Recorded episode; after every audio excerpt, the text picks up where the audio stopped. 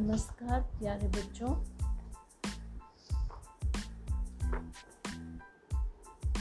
आज हम हिंदी क्लास में असगर वजाहत द्वारा रचित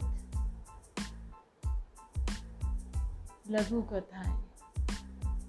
लघु कथाएँ मतलब छोटी छोटी कथाएँ जो होती हैं।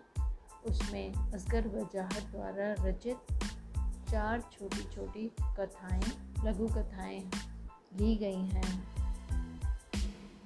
पहली है शेर, दूसरी है पहचान, तीसरी चार हाथ और चौथी साझा।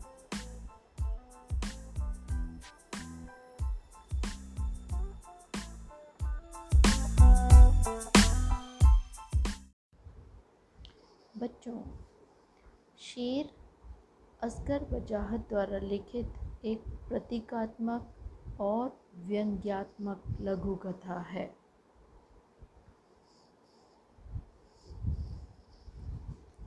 इस कथा में लेखक शहर से या आदमियों के डर से जंगल भाग आया था। उसे डर था कि वह किसी दिन कसाई के द्वारा मार दिया जाएगा। अब जब वो जंगल में आ गया तो लेखक ने जंगल में बरगद के पेड़ के नीचे शेर को बैठे हुए देखा। उसका मुँह खुला हुआ था।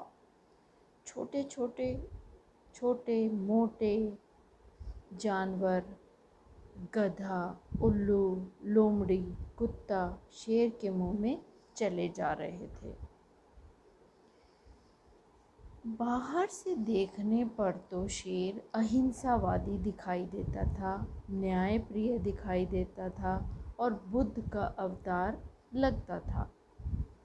परंतु जैसे ही लेखक उसके मुँह में प्रवेश करने से इनकार कर देता है, शेर अपनी असलियत में आ जाता है। और दहाड़ते हुए लेखक की ओर झपटता है।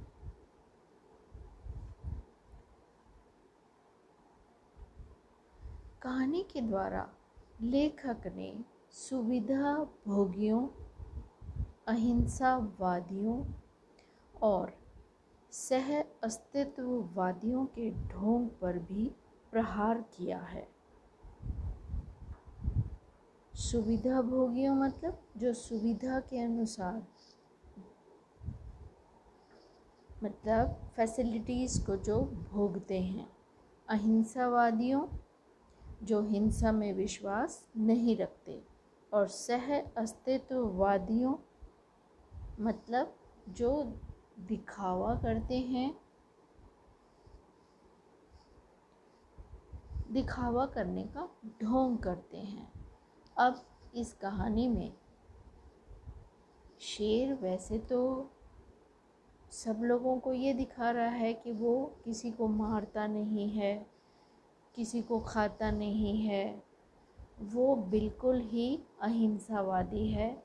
वो जैसे महात्मा बुद्ध होते हैं, बिल्कुल संत, शांति के प्रतीक, बिल्कुल उसी के समान वो हो गया है।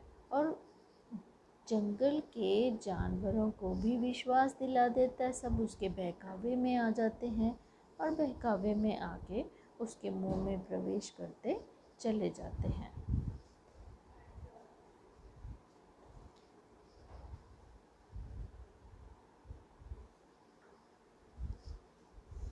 शेर कहानी के माध्यम से लेखक ने सरकारी व्यवस्था पर व्यंग्य किया है।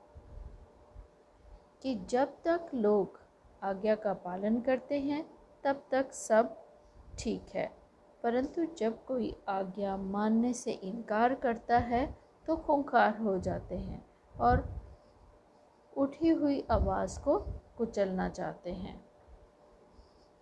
इस कहानी के अंदर शेर जो है, वो व्यवस्था का प्रतीक है, जिसके पेट में जंगल के सभी जानवर किसी न किसी लालच के कारण समाते चले जा रहे थे। आपने देखा होगा बच्चों के लोमड़ी किस लालच में गई, गधा किस लालच में गया, उल्लू किस लालच में गया। गधे को लगा कि उसमें हरा मैदान घास का मैदान है, वो उसके लालच में चला गया। उल्लू को लगा कि उसमें स्वर्ग है, वो उसके लालच में चला गया। और लोमड़ी को लगा कि इसमें रोज़गार का दफ्तर है। तो सभी जानवर जो हैं, वो शेर के मुँह में जाते चले गए।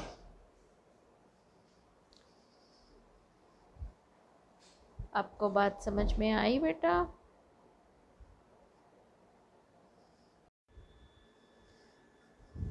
नमस्कार, प्यारे बच्चों।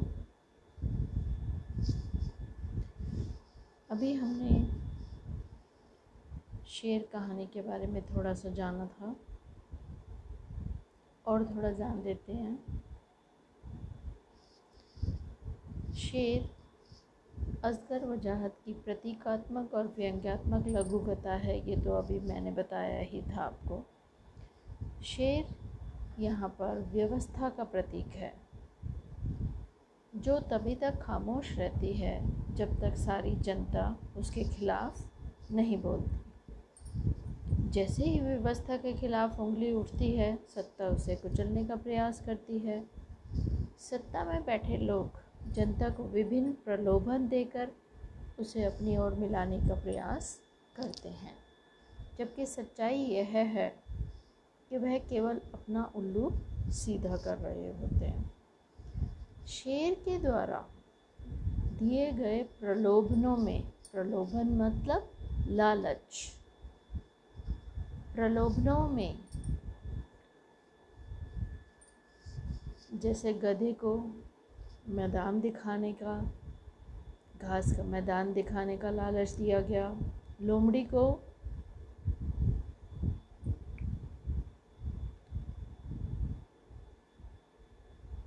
क्या दिया गया? कि शेर के मुँह में रोज़गार का दफ्तर है। उसी तरह से उल्लू को भी और कुत्तों का समूह भी बिना कुछ सोचे विचारे ही उसके मुँह में प्रवेश कर जाते हैं। प्रमाण से अधिक महत्वपूर्ण क्या होता है? विश्वास होता है। कोई भी प्रमाण मतलब सबूत। कोई भी बात किसी को अगर कही जाए कि यही सत्य है और उसको इस तरह से प्रेजेंट किया जाए तो लोग उसकी बात को सच ही मानेंगे। क्योंकि उनको विश्वास दिला दिया गया है उस चीज़ का कि सच्चाई यही है, जबकि होता ऐसा नहीं है। भोली भाली जनता प्रमाण को अधिक महत्व न देते हुए विश्वास के आधार पर शोषक वर्ग, सत्ता वर्ग, शोषक वर्ग मतलब जो शोषण करता है उनका सत्ता वर्ग मतलब जो सत्ताधारी है, जो व्यवस्था का मालिक है।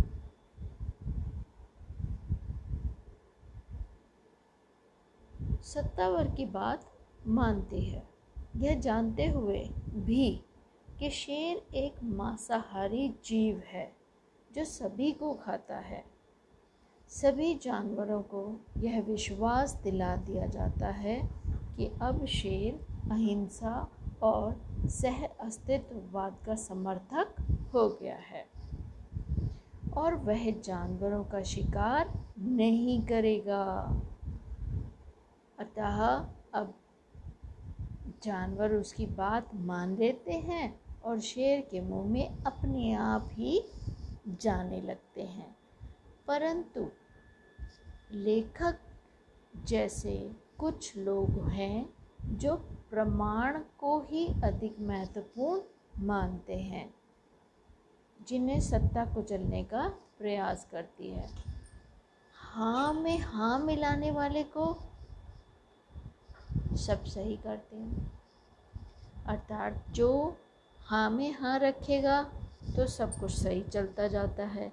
जैसे ही आप किसी, अब आप छोटी छोटी उदाहरणों से ही समझो जैसे आप के छोटे भाई बहन, आप उन्हें कोई काम कहते हो, वो आपकी बात मान लेते हैं तो सब ठीक रहता है। लेकिन जैसे ही वो मना कर देते हैं, आपको गुस्सा चढ़ जाता है।